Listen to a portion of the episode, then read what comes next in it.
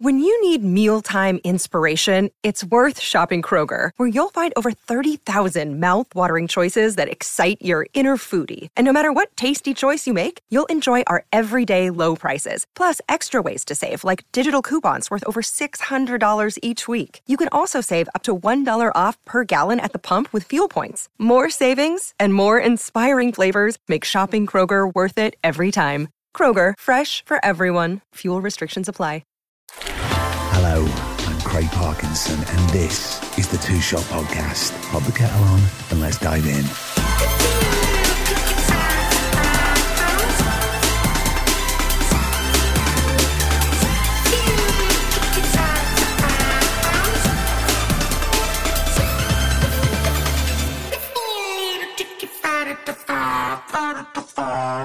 Hello. How are you? Yes. Yeah, I'm yeah, I'm talking to you. Okay, that's good. How was yesterday? Right, and today's a bit better. Well, that's good. So look, it's the Two Shot Podcast. Happy New Year to you. We can yeah, we can still say that just. We're on the cusp. You can't you can't say it too long. Somebody um somebody was texting me the other day and it was a work related text. And um obviously we hadn't spoken throughout the Christmas and New Year period because everything was closed down and we were having a bit of a rest. And this person was giving me some information about a job, and I said, "Okay, that's cool. Yep, got all that. Thanks so much. Oh, happy New Year, by the way." Text back, didn't didn't reciprocate the the Happy New Year. Don't don't really know what to do about that. Maybe I'll just stop saying it. Uh, anyway, time's come. You can't say after the first week of Jan. That's about it, isn't it? So I hope the new year is treating you well. So, whatever you're doing, have a sit down, speed up that treadmill, pop that quinoa into your mouth, pop that chocolate into your mouth, put that glass of wine down, pick up that cup of tea. Whatever you're doing, I'm so pleased that you're doing it with us. There's many other podcasts out there apparently. Uh, but we're back for 2023, new year, new start, new guests. Um, yeah, I'm really excited. It's going to be a good year. It's going to be a good year of conversation kicking off right now. So, Lara Pulver is uh, a British actress who now resides in LA, which is where I spoke to her via the power of the internet. You heard about it. It's, it's clever. Um, you'll know Lara. She kind of shot to fame uh, playing Irene Adler opposite uh, Benedict Cumberbatch in Steven Moffat and Mark Gatiss' Sherlock for BBC. Prior to that, she was in Spooks. Um, she's done all sorts of fantastic stage work, um, shocking up Olivier Awards left, right, and centre. But uh, it seemed a good time to talk to her because past two shot favourite, the wonderful Parminder Nagra and Lara Pulver, star in a new ITV drama called Maternal, which starts on the 16th of January, nearly said July, Ed was in the, the year away there. Uh, 16th of January, Maternal, starring our Parminder and lovely Lara Pulver. So let's have a chat with her. This is the Two Shot Podcast. And this is Lara Pulver. Enjoy, and I'll see you at the end.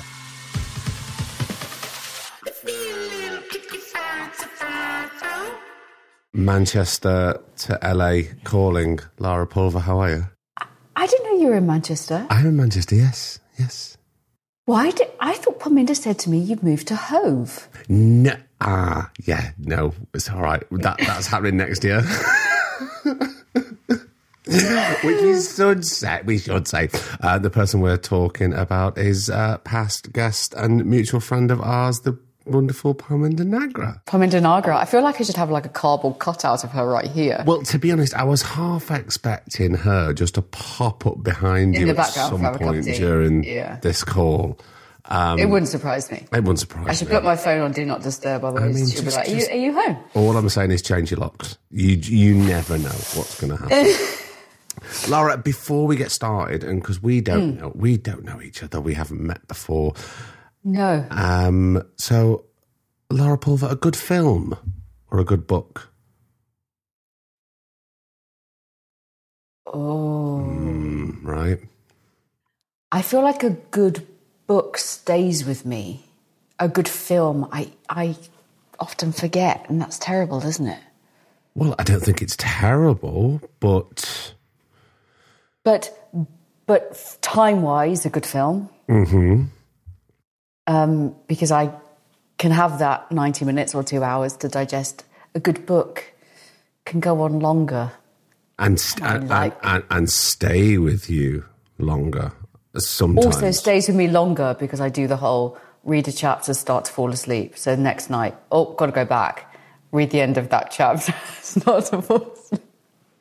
You don't make that crucial mistake on a film set by taking a book, do you? I, I learned it many years ago, never to do it because there's there's two things that inevitably happen. I keep rereading the same chapter because of the stop and start and push and pull of a day of filming. Right. And the other quite annoying thing is when you're deeply engrossed in a book, somebody inevitably will come over and go, What are you reading? And you go, No, no, no, I don't want, I, I, you've just broken, you've just broken me out. So, no, I stopped taking a book a long time ago. I, I remember reading biographies that I felt were good, um, good ins for characters. Um, but I somehow, maybe it's because I'm only five foot three and you're what? Six foot four and a half. Right. I, I have a foot less on you to find a, a quiet corner, a hidden corner, somewhere on a set where no one could ever find me. Um, where, yeah, you'd be an obvious, hey, what are you doing? Oh, they need you. I mean, us- usually I am, yeah. It's, yeah. Um, Yeah. Laura, Saturday night or Sunday morning? Sunday morning. Sunday morning, even uh, being the mother of two uh, young children. Oh, it, it depends. If it's a Saturday night with my husband, which is like out doing something really fun, and that feels quite rare, um, then it's the best tonic ever. Um, time together. Um, but I also am a day bird rather than a night out, I guess. So Sunday mornings, making breakfast. This morning we had like, it felt a bit of like a Sunday morning. This morning we had the Christmas carols going. Oz is saying to my son, saying to me, Come on, mom, five more shots on goal. Come on, while you're boiling the egg. um, um, while my daughter's saying, uh, Play Doh, this is Play Doh. Um, and I kind of love it. And um, yeah. Have you always Kinda been? love- Have you always been a morning person? Uh, you know, as you say, a daybird. I, I used to be someone that would literally bounce out of bed and and off I'd go. Um, and Raza would be like, uh, just uh, couldn't couldn't even open eyes until there was a cup of coffee kind of wafted under his nose. Um, and I think I was a little bit um, annoying probably in the first couple of couple of years um, because I'd be like, "Vroom, the day, the day," um, and yes, then sleep deprivation came with um, being a mother. And now I almost have to stop myself from getting angry at the fact that I haven't woken up by choice. Yeah, that's well. That takes a bit of time, doesn't it? He's six. In that case, one, word: adoption. It's fine. Let's, let's yeah, I don't think I, I don't think my body can get used to something else externally waking me up. Um, um, so now I don't wake up with the same spring in my step. Um, I kind of, it's more like I get my pajama bottoms thrown at me to be put on to get out, and, and Elf on the Shelf's missing, Mummy, Elf on the Shelf is missing. This time of year, I mean, it's all ramped up with the children, isn't it? Yeah, and I love it. Yeah. I do love it. We we went to Disneyland on Saturday, and I've never ever. I've lived in LA for twelve years. I've never been to Disneyland or Disney World or anything Disney. Um, and a dear friend of ours who works for Disney was like, "You haven't been to Disney?" And in our email inbox the next day, tickets to Disneyland, and we were like, "Oh my gosh, that's so unbelievably generous." Um, and she was like, Well, I've got a quota of tickets I have to use up before the end of the year. You must take the family. Um, Uh, and after all these years, how was it? Because I've never been. oh, you've never been either? No, well, oh, I- I, don't feel. I've been to I've been to LA about twelve years ago for forty eight hours. I was I was in and I was out, and it's that's another story. Um, so I haven't even experienced it. Oh, wow. Um, LA for 48 hours. What did you do in those 48 hours? It was testing.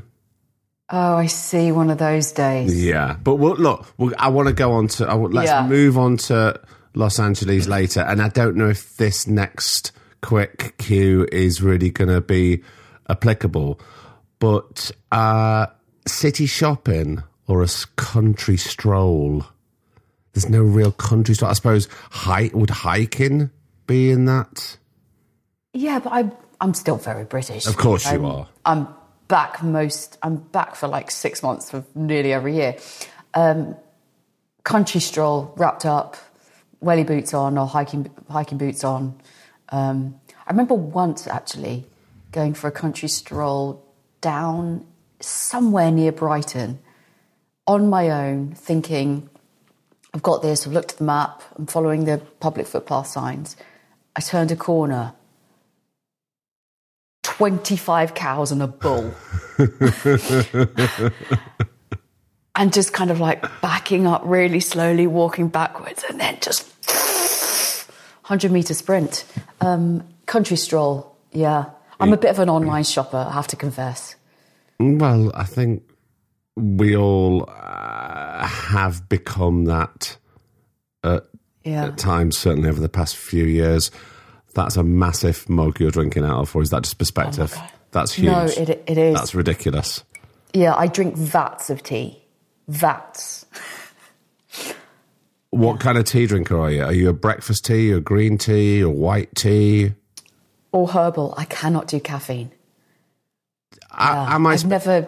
J- look, people of this podcast know that I've mm. never drunk a cup of coffee in my life, and I've never drunk a a, a cup of breakfast English breakfast tea ever. I am pure, and look, I love a glass of wine. I'm not saying I'm all pure, but I do drink green tea in the morning and white Japanese tea and herbal tea.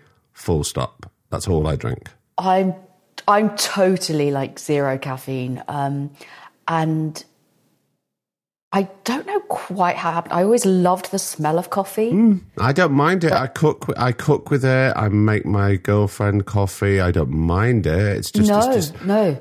It just um, and sometimes if I have a slight sore throat coming on and I can feel that kind of claggy, dry feeling in the back of my throat, to take a swig of boiling hot coffee, of my husband's coffee, like feels like it burns things.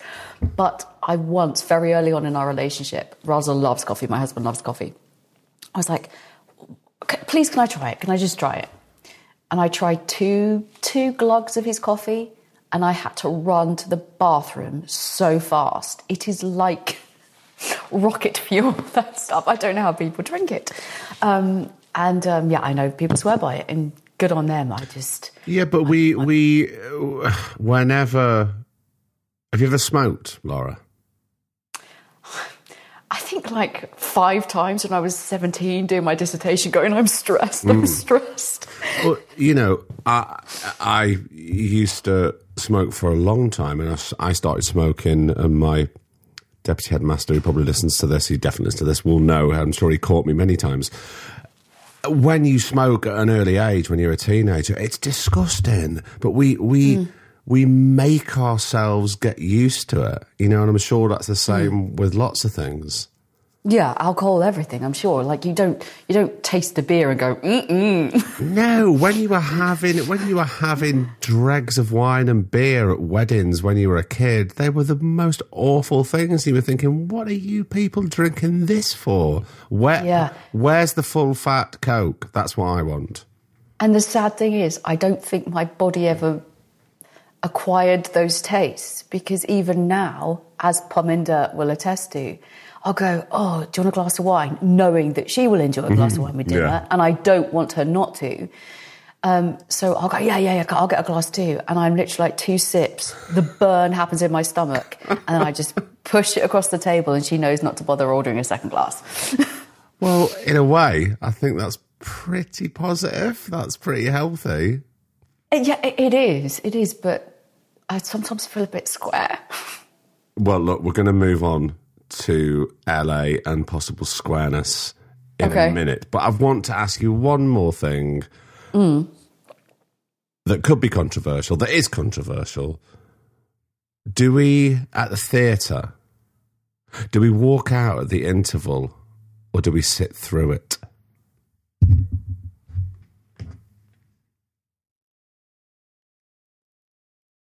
I mean, the silence is deafening. I'm trying to put my pe- myself in other people's shoes. I've never personally left at an interval, but I don't think I've ever felt so uh, uncomfortable or so disgusted or or disappointed by something to leave. I think there's always been something that's made me, even if I'm willing it to be better. Yeah. Even- Even if I'm like, no, come on, come on, this it's got to get, it's, it's got to get better. But um, but how do you feel with all the best with the, the best will in the world at the end and you willed it to be better. You mm. willed it to be great. Mm. And it wasn't. And you're crestfallen, you're disappointed. Do you would you ever think, well, do you know what? I actually could have left there and I could have done that something was an better with my that was an hour of my life. Yeah. right? Um, It's a tough one, isn't it? It, yeah, it is a tough one because I also feel like if I've bought the ticket, if I've taken the time to like buy the ticket, you know, organise a babysitter nowadays or sit in the, then um, I've kind of committed to that thing, and there's something to gain from it. And I don't mean to sound like terribly square, but maybe there's something to be gained from it, or I'm meant to bump into someone on my way out. I don't, I don't blooming know. I, yeah, Well, I don't know. in a way, what you're saying there, certainly what I'm taking from it is you're square. You, you- no. we, we, we're going to come back to this. This has been mentioned quite a few times, Ara Um, you're taking a positive out of a possible negative experience. Yeah, but that doesn't mean I've not probably lent to Raza 17 signs gone and said, What are they doing? Why, why would someone let them do this? Why would someone direct this? Like, or that inner monologue still might have been going on. Um, yeah. Does the inner monologue stop, Laura? You know, as as as an actor, I mean, because we're constantly, you know, when we're sitting having our cups of tea in Soho or Los Angeles or Manchester, wherever we are, and we're looking around and we're we're looking at people, we're looking at couples, we're making up stories and scenarios because that's what we do, like constantly building. Do you think that inner log, the inner dialogue, ever stops? Um, I think it just is a volume control thing. I think, I don't know if it ever stops. Ah, well, that's interesting, isn't it? Because then we have to be controllers of the dial. So I, s- Yeah, I suppose, I- I, suppose the question is, ha, have you become a better controller of your own volume dial?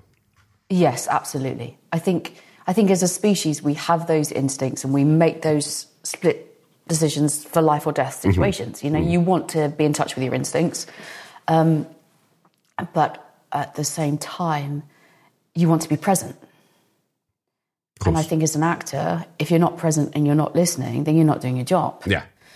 Um, And it is distracting sometimes, whether in the theatre or on set, you know, when there's a gazillion people, you know, the props man's in the bath throwing water at you as if a child is splashing you, you know, all those scenarios that go on. And yet you have to remain completely focused and keep your concentration.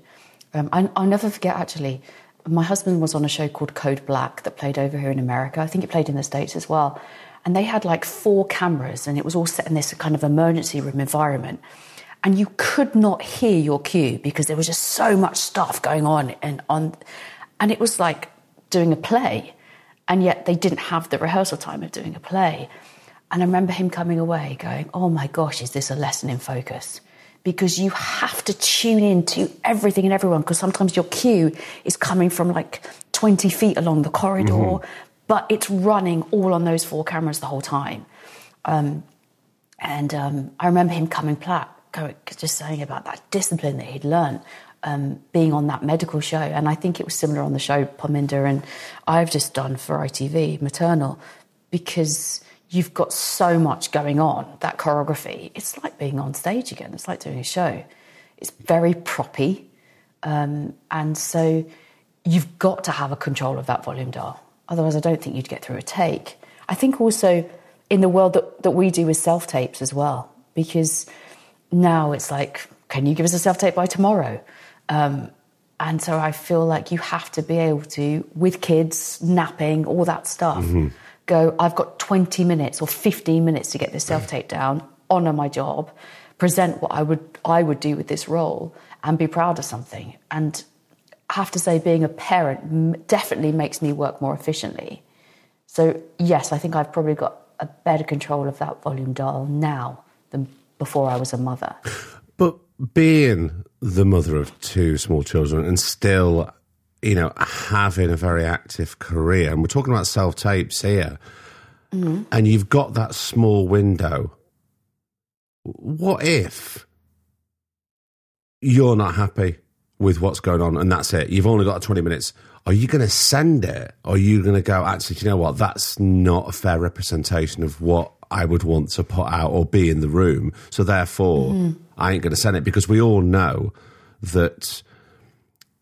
Uh, you know, it's like, well, you're only as good as your last job. You're only as good as that last self tape. So therefore, mm-hmm. I would sooner, personally, you know, I would sooner not put it out there. Mm-hmm. Are you quite mm-hmm. strict with yourself with regards to that? Yeah, yeah. Parminder calls me master edit because whenever Raz or Mindy or I do a self tape, they always give it to me to edit. Because within the first 10 seconds i'm like no okay got it next one. She's like but, but, but there's a moment there's, there's, a moment there's a moment 20 seconds in where i just this really beautiful beat and i'm like hun they won't get to that 20 seconds. Next. Uh, oh you're ruthless. This is good. Yeah i am this quite ruthless. Yeah but but i'm also i'm also generous in this generous. I'm also understanding of saying if you want them to see that beat great send it as a second take send it as an alt but they're not going to get to that that mm-hmm. that beat. And I think that's just that's just life. You know, people work at such speed. People's focus and concentration is just not there in the way it used to be. So to come back to your original question, would I send it? Probably not. Mm. No, I would honour it, or I would call my agent and just say I haven't been able to make this happen by tomorrow. Can can also the time difference sometimes helps because I can do something at night that will still get in my agent's inbox by the next morning. Of course. So I can sometimes, it's funny, that's what happened with Sherlock, weirdly, because I wrapped on Spooks in London. I flew back to LA the next day reading the Sherlock script on the plane. And I literally sat on the plane going, turn this plane around. I have to play this role. I have to play yeah. this role. I got off the plane, I spoke to my agent, and I said, look, I'm going to put a self tape down now and get it over to you if it's in the ballpark, I will jump on a plane back. I will just turn turn the ship around. If when if we're not in in you know in contention here, there's no no um, appetite for what I'm offering, then um, then fine. Then I've not wasted time, money, etc. Getting on a plane to go back. Um, and um, fortunately for me, 24 hours later, I was on a plane back. It's interesting that you've jumped onto that because it's what I wanted to come on. It is about the time frame of where we are and geographically where we are within that time frame. Because you spoke about spooks there, you spoke about Sherlock, and mm. even when I speak to actors on this podcast, we don't necessarily talk about jobs and in anecdotes because it's not inclusive to our audience at all. However, a British actor who was steadily on the climb with her career, mm-hmm. the jump to LA, for me, I've always thought of is pretty much a reinvention. You're starting again. So talk me through why that that that change happened when everything was was working and going in the right direction. Mm-hmm. Mine was kind of twofold. Okay. So I did parade at the Donmar opposite Bertie Carvel. Mm-hmm. Um, that final um, season of Michael Grandage's all came over to Los Angeles because I don't know if it was co-produced or, but we all came over. So Alfred Molina in Red, uh, Jude Law was doing Hamlet? Henry, I think it was. No, Henry. I, was Hamlet. thinking Henry. I- right, he was doing one of them. um, he was doing one of them. Um, and me and Bertie were doing Parade. So they all came over for like a 12 week run, I think it was, over here in, in Los Angeles. Um, unfortunately, timing wise, Bertie was already committed to something at the, at the Almeida, so he couldn't come.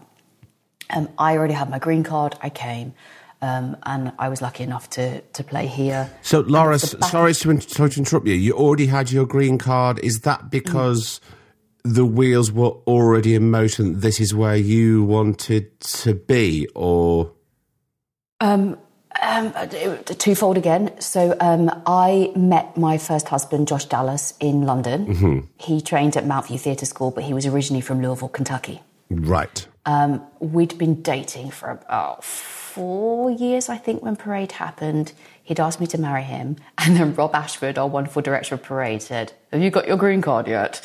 Um, um, and I said, "Oh no, no, I'll, I'll, I should get on that though."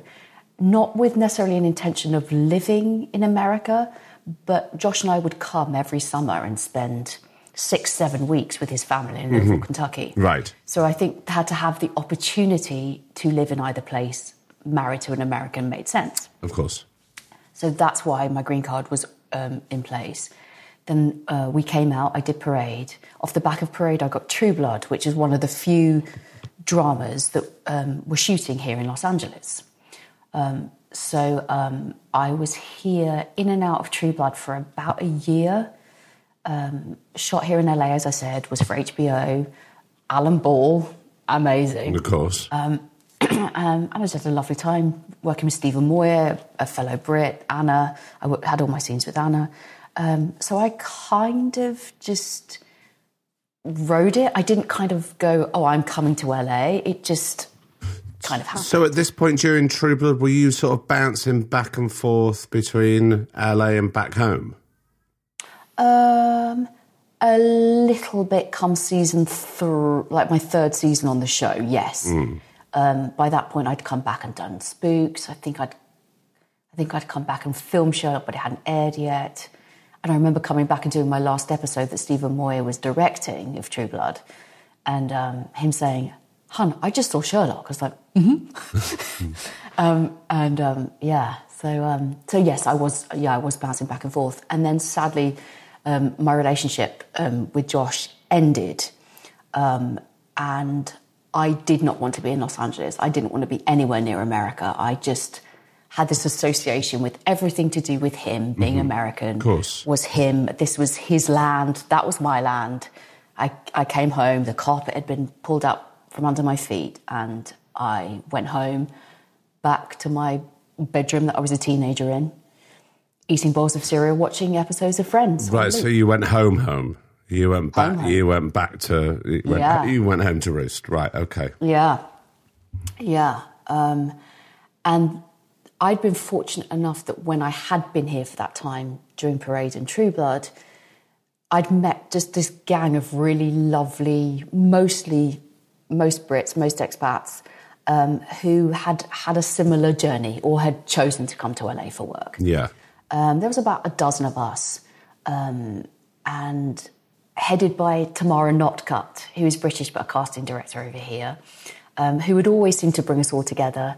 Randi Hiller, another casting director who's American but was British in sensibility and and humor, a sense of humor, and and so um, all that gang was so fantastic when that relationship went south sending emails, you know, checking in. Um, and Raza, my now husband, was one of that gang. Um, Raza, I knew was like one of that gang, but I didn't know him. Know him? I know him. I knew him socially as, as one of one of that that group. And then, um, uh, yeah, they were brilliant at just kind of calling and saying, "Hey, you had a career here in Los Angeles, so if you want to come back out." Personally you do what you want but professionally you know come don't don't Yeah. shut the door on yourself Yeah, but Laurie, you also had a career back in the UK. Mm. Yeah. So, and also you've got family and um, I Everyone. and everyone here. So, Everyone. So then an, the second kind of transatlantic turning point came when I, um, dear friend of mine, theatre director and theatre actress, um, a couple, um, when that relationship ended, said to me, You know, I think you should go and do this um, meditation course down in Brighton that I did a year ago. And I was like, Yeah, yeah, yeah. Um, I- I'm just not in that headspace. Um, I did everything to put this thing off that I didn't want to face. I was like, Yeah, no, I've got, I've got Sherlock Press, I've got this, I've got, da, da, da, da, da, da, I've got this audition. And then weirdly, that week, everything fell away. Dates got pushed, uh, dates got moved, and I had this then long week that just opened up. And I remember just going, oh, fuck, I think I'm just going to do a meditation course in Brighton. well, it was absolutely life changing. It was totally life changing. if you can, can you talk me through it or give me some glimpses or aspects about that? Yeah, it was a group session of five or six people, All all, str- from all stra- completely different walks all strangers? all complete strangers. Wow.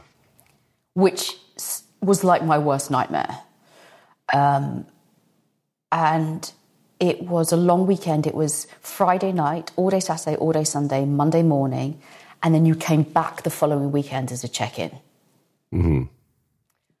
So I got an Airbnb in Brighton, and I loved just sitting on the on the the beach that time, uh, like over that time, and just having time and journaling and processing this kind of grief of going into a divorce at thirty and all all that that was. Um, it was it was called Turning Point, the actual course, and it was run by a wonderful man called Mark Reeves, who I still speak to to this day.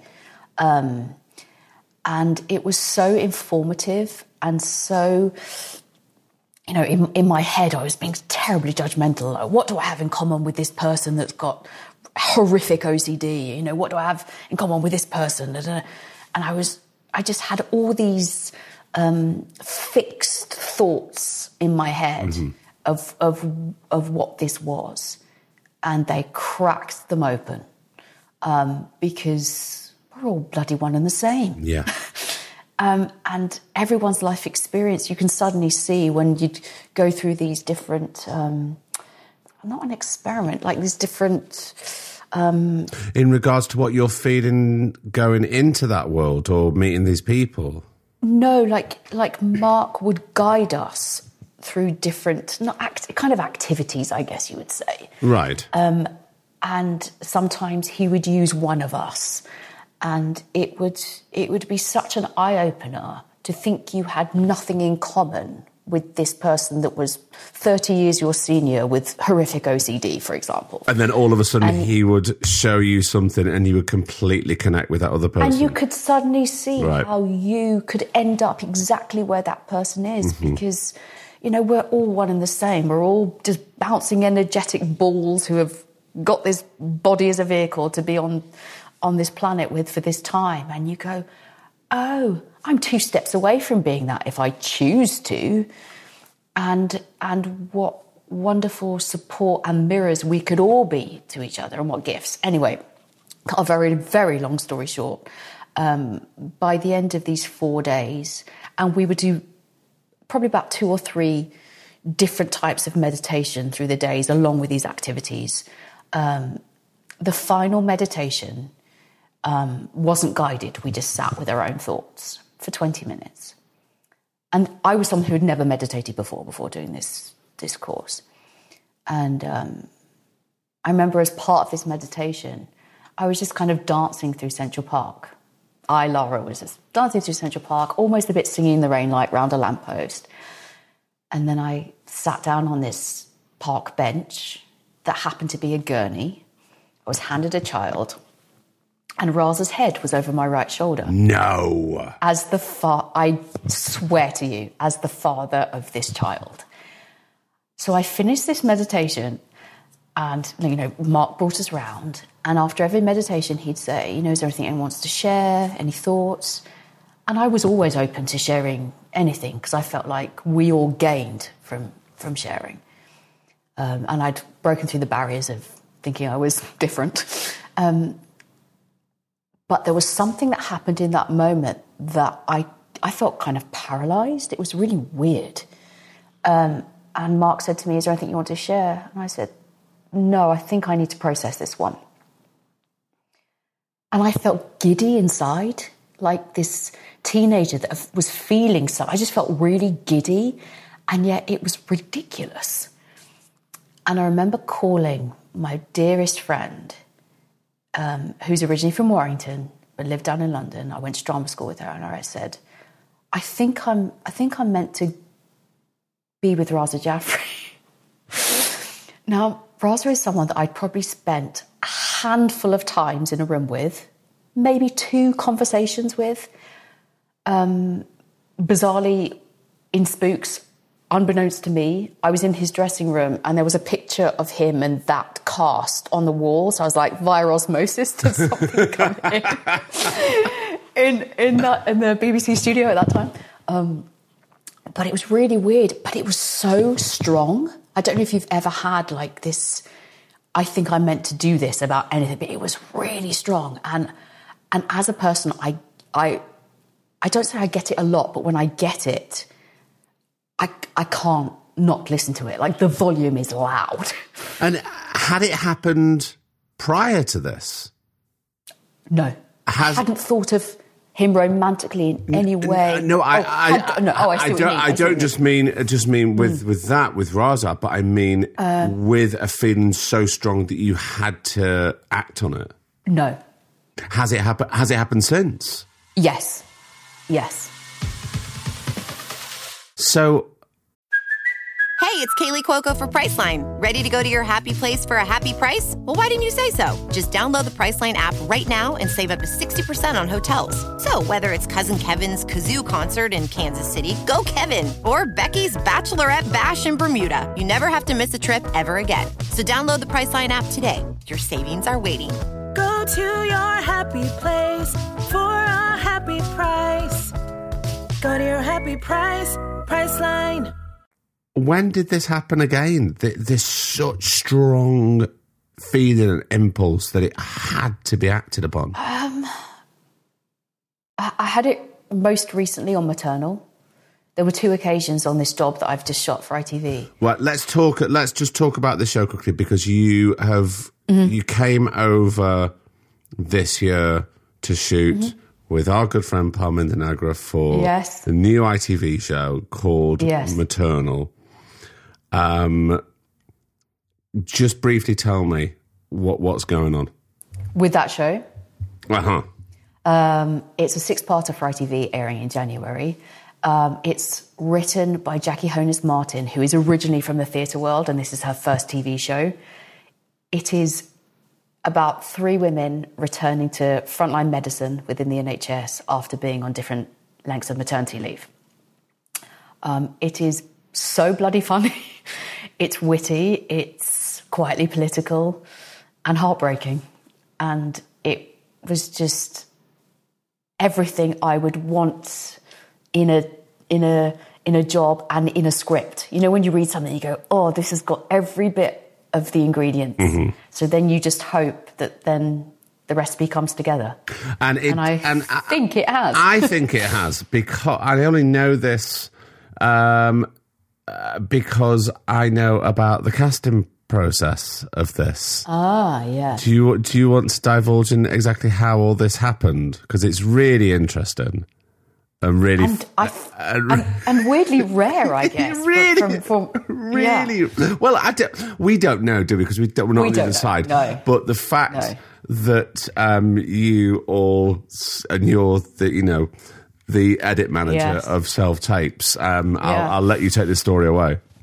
So my agent felt really strongly about this script. She was like, "It's fantastic, and you are Catherine," which I didn't know whether to take as a compliment or not. But um, that's another story. Uh, and I read it. I was like, "It's brilliant. It's absolutely brilliant." And I was due to do a producer session uh, with our wonderful exec and lead director, James Griffiths, um, and casting director, Amy Hubbard. I'm always worried about internet glitches on those. And, you know, we've all done two years now of tapes and Zoom meetings and stuff. Jackie's writing is so bloomin' pacey and is all about the timing.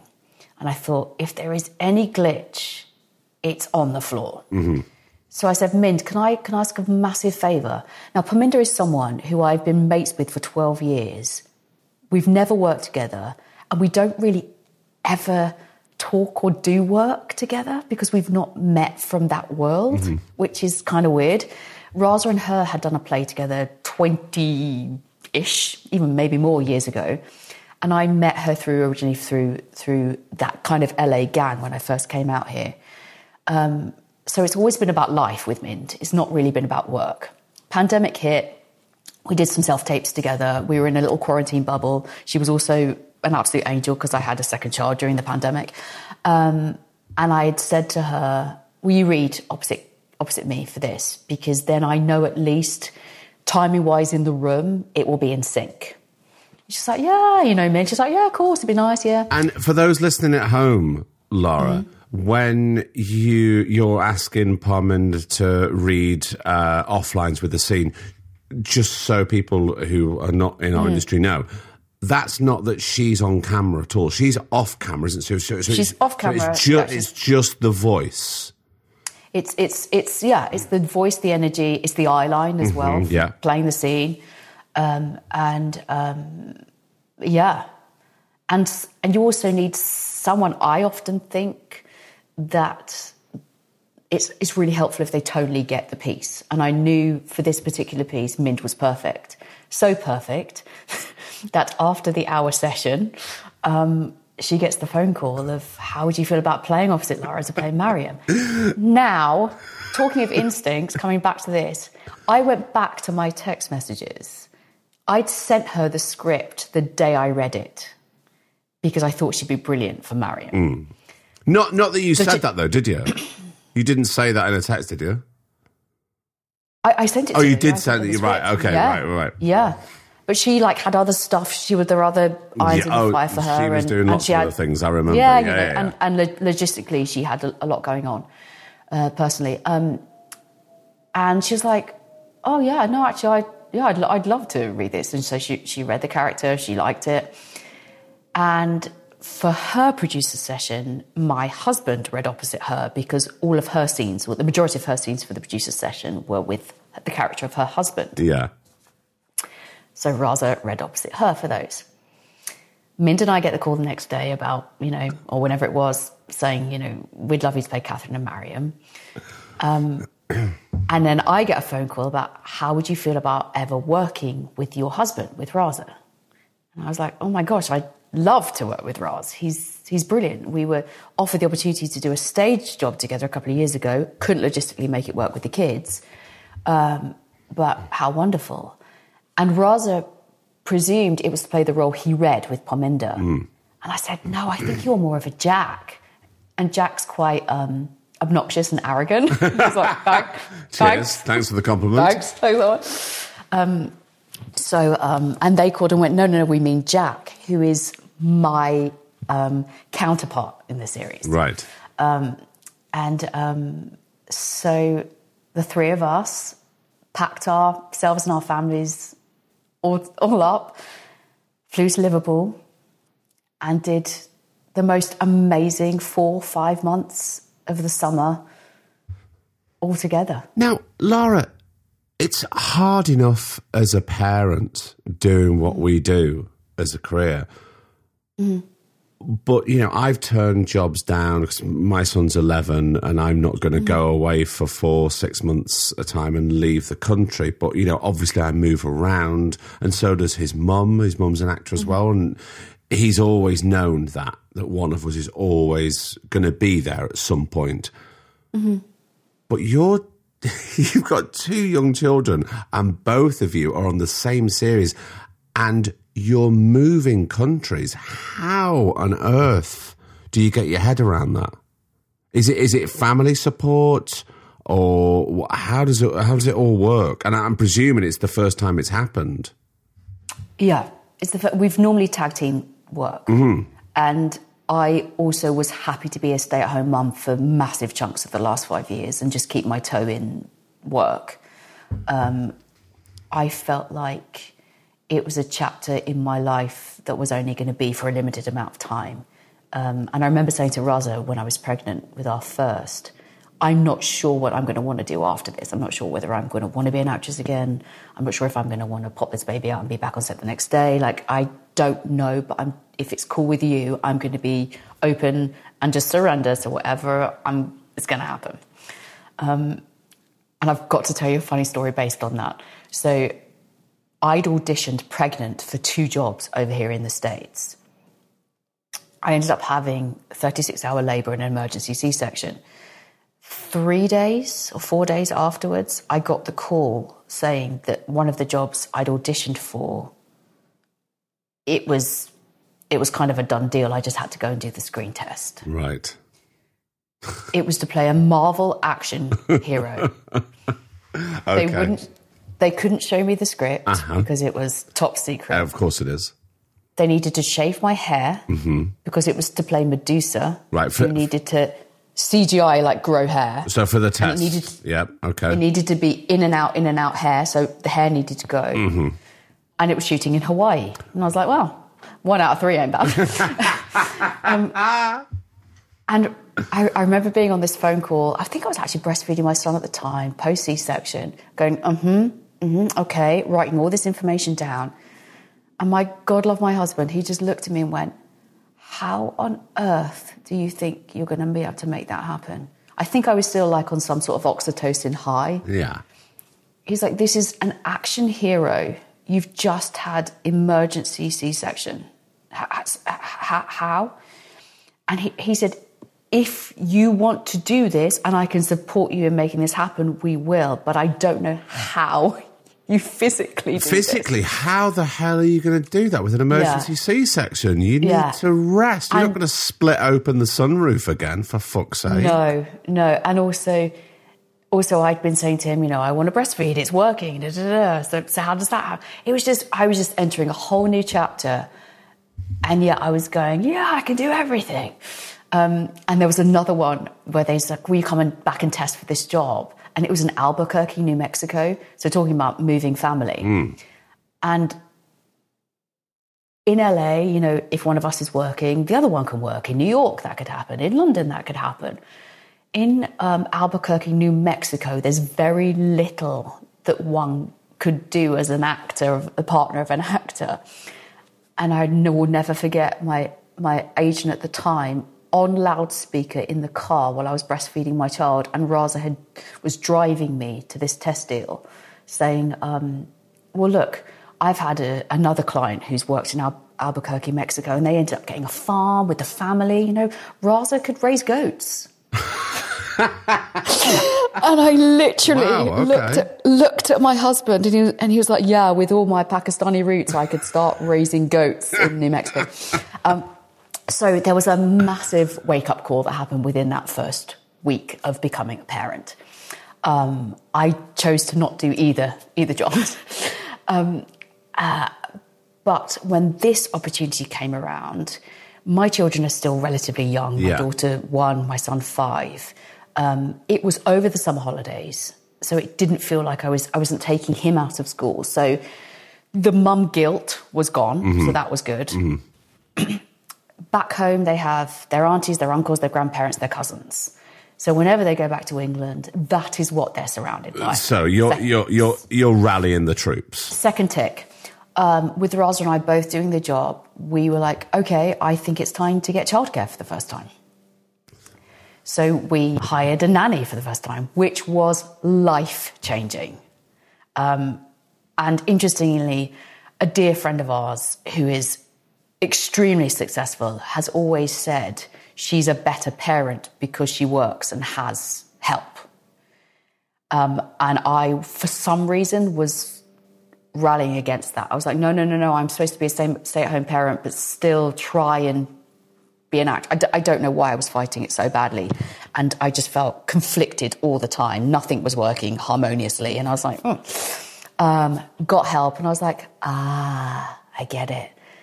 There's no conflict. I'm either at work, and I have put in the hours and the love and everything that my children are so um, secure that they can be with this nanny for half a day a day and they are absolutely fine, actually having way more fun probably than with me.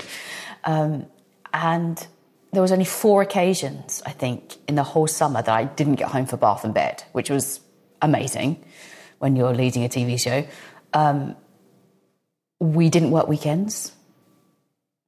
Um, so it was everything was comp- compartmentalized for me as a mom. Like I was either at work or I was with the family. There was no, I, I didn't feel like I was being called. No.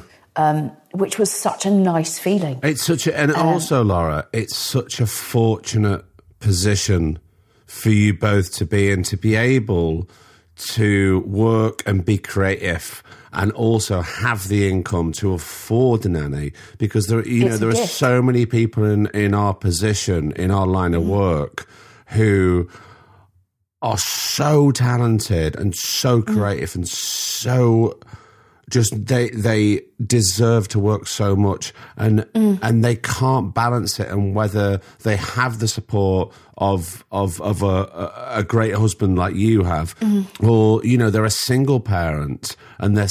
still still trying to make a living as an actor Mm. it's so difficult right now Yeah, it's it.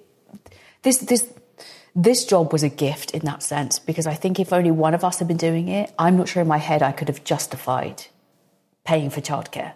No. But it was almost because we were both on the job. Mm-hmm. In my head, I was like, one of the wage goes to child. Like in my, I, I, like I was, but I was but, trying. but also it seems like it was um it was it was a, a need because you were both doing it you both wanted Yeah. to do something and if you're all going to be together as a collective as a family then Yes. therefore part of of that income will go to, to be supporting our our family i mean it's t- um, Yeah. you know it's the obviously the right thing to do you know and and also buy Raza and I time because in in five years I can probably count on one hand the night outs we've had, and that's obviously because we've been through a pandemic and and everything else.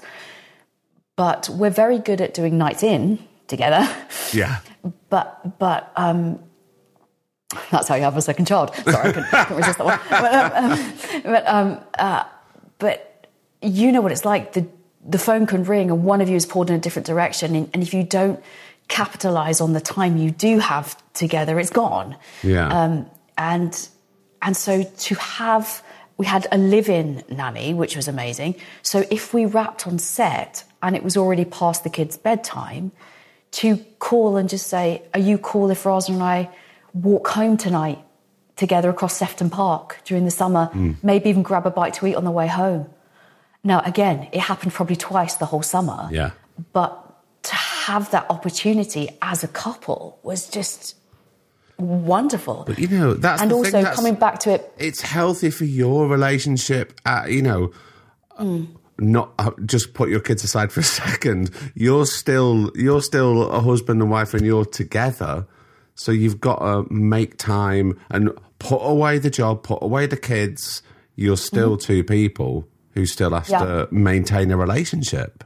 yeah, and I, I'm, I strongly believe that you've got, you know, the two individuals, the couple, and then the family, and and if the the foundation of the selves or the foundation of the couple is it, you know, it it it feeds, it bleeds through. Yeah, Um, absolutely. You know, having having come from a family where my mum and dad separated, you know, I was very aware from a very young age that that my mum and dad weren't happy, and and um, so yeah, and I'm by the way, Raza and I thankfully are are not in not in that situation, far from it.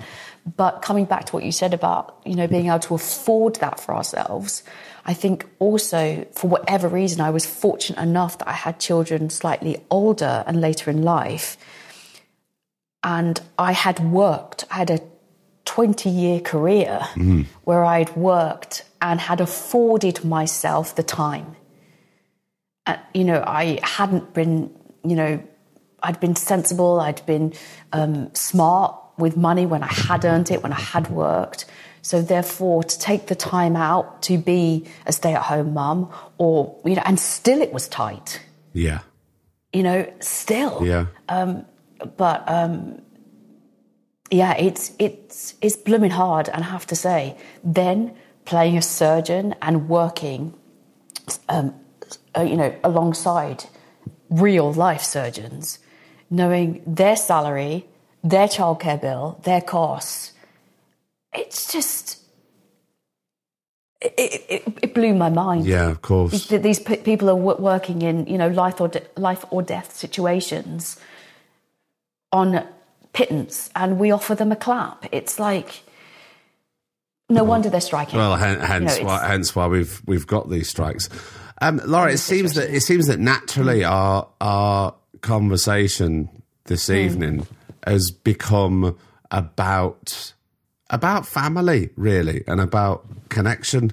Um, Mm-hmm. Which I love. I love when these things happen because they always do. They always just organically grow and, and morph into Yeah. what we want to talk about.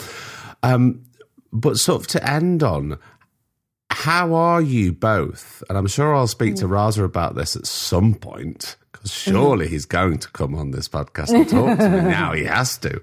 How are you with? And you can only speak for yourself on this. How are you with Raza going away to work because of you both doing what you do and the connection that you all have as a family? And there's obviously a, a, a fantastically um, open dialogue about it. yeah. H- how are you within yourself um, dealing with two children when you know your other support goes away for for a, a period of time?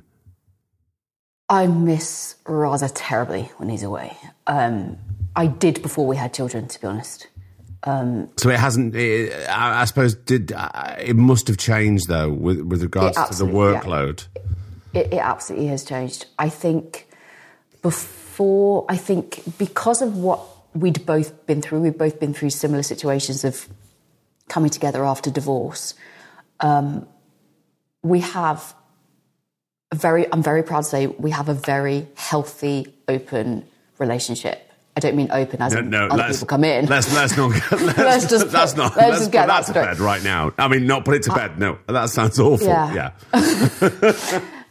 In the in the sense that every everything is said, everything is voiced, everything is given space to be voiced, knowing that it's you know it's no one's going to get defensive. It's just a conversation. He is my best friend. He is the person I want to debrief every, with every night. He I fancy the blooming pounce of my husband, and I think he's also brilliantly talented. Uh, I'm very aware that he often makes choices career wise that are non creative choices, as one sometimes does to support this family, Absolutely. which I'm hugely grateful for. And the, the sacrifice of that is mean he has to go away. Um, and um, that was particularly hard during our second, um, when we had our second child, because um, he was filming in Vancouver. We were in second lockdown, and he was given, thankfully, he was given a 10 day window to come home. I ended up having to have another C section. Um, and five days after she was born, he had to go back to Vancouver to quarantine for two weeks before he could even film. Right. Yeah. Everyone th- went through stuff. of and course. That, that was by not, you know, it was it was nothing in comparison to what other other people and families went through during the pandemic. But um, so I was at home with a with a five day old baby, a four year old, um, and it was kind of wonderful because I just went with it. There's nothing you can do. Like Yeah.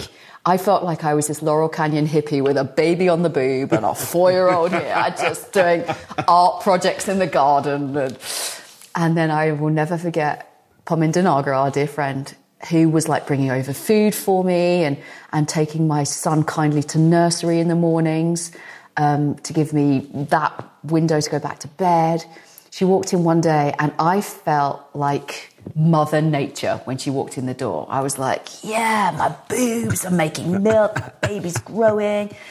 And she walked in the door with my son, who she kindly picked up from nursery as well that day, as, as well as dropping him off. And she walked in, she looked at me and she went, Okay, Oz, we're going to go to the park in a kind of really like high pitched uh, voice. And she left. And I was like, What? And she was like, Hun, your hair, your Jufro was bigger than I've ever seen it. You looked slow, so, so sleep deprived. I was just like, she need, she, she, she's got to go back to bed. Um, and hey, that's why she's my best friend. But that time was hard. And I think it was probably harder for Raza than it was for me because he just had a baby. And then five days later, he was in Vancouver. He came back a month later and then he was gone again for the sake of our family to this to France. For how long? Four months. Four months. Solid. Yeah, we didn't see him for four months. Um, from she was about four or five months old when he went, and then when she, when he saw her again, well, she was 10, 10 months old, nearly a year old. Um, now we live in an age of FaceTime, thank God.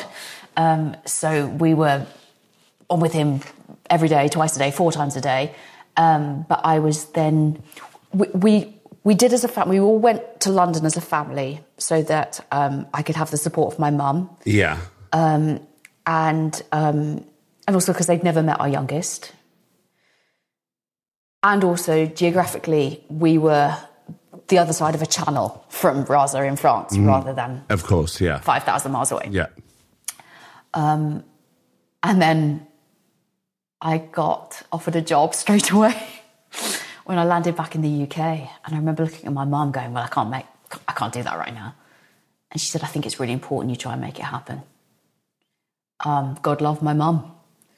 Um, and so I, the, the job consolidated my date into like 16 days over six weeks, I think it was, or eight weeks and um, between my mum my sister-in-law we kind of somehow made it happen. And i got to go and knock out a bbc series. And um, and yeah it was it's it's nuts.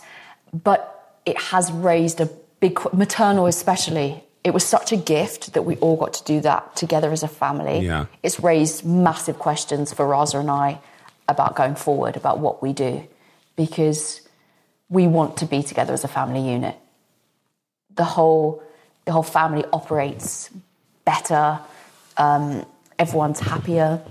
Can that always be done? No, of course it's not. And Raza's dad was a ship's captain, and he'd be away at sea for six months at a time, and my mother-in-law would be looking after four children. Um, so um, everyone makes sacrifices, um, and I think the children benefit from knowing that mummy and daddy do a job that we love, and so sometimes we are not around for a day or two. Um, but as as a family, we're totally readdressing where we are in the world.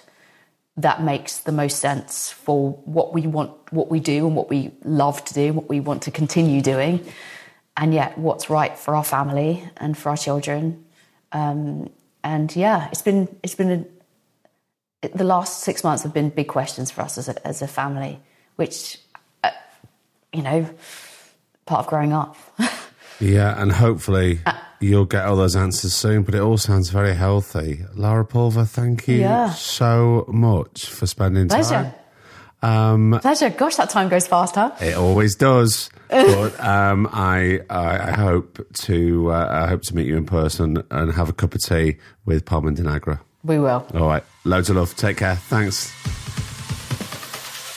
And a brand new guest for a brand new year is done. Um, hopefully, we're going to be recording lots, lots more with a little bit of downtime that I have. And I'm just lining up a very exciting comedian to come and speak with me. And hopefully, he'll be with you next week, as will I. And I hope you are too. So, look, until then, be kind to yourself. January isn't a kind month. So, uh, yeah, we'll be here to uh, wrap up that duvet around you. Make sure you lift those weights a bit heavier. Whatever it is you're doing, you're doing it with the Two Shot Podcast. And we're grateful. So, until then, I've been Craig Parkinson. He's been producer Griff. And this has been the Two Shot Podcast. I'll see you next week. You take it easy. The Two Shot Podcast was presented by me, Craig Parkinson, recorded and produced by Thomas Griffin for Splicing Block. The remix of our theme tune is by Stolen Valor. Cheers.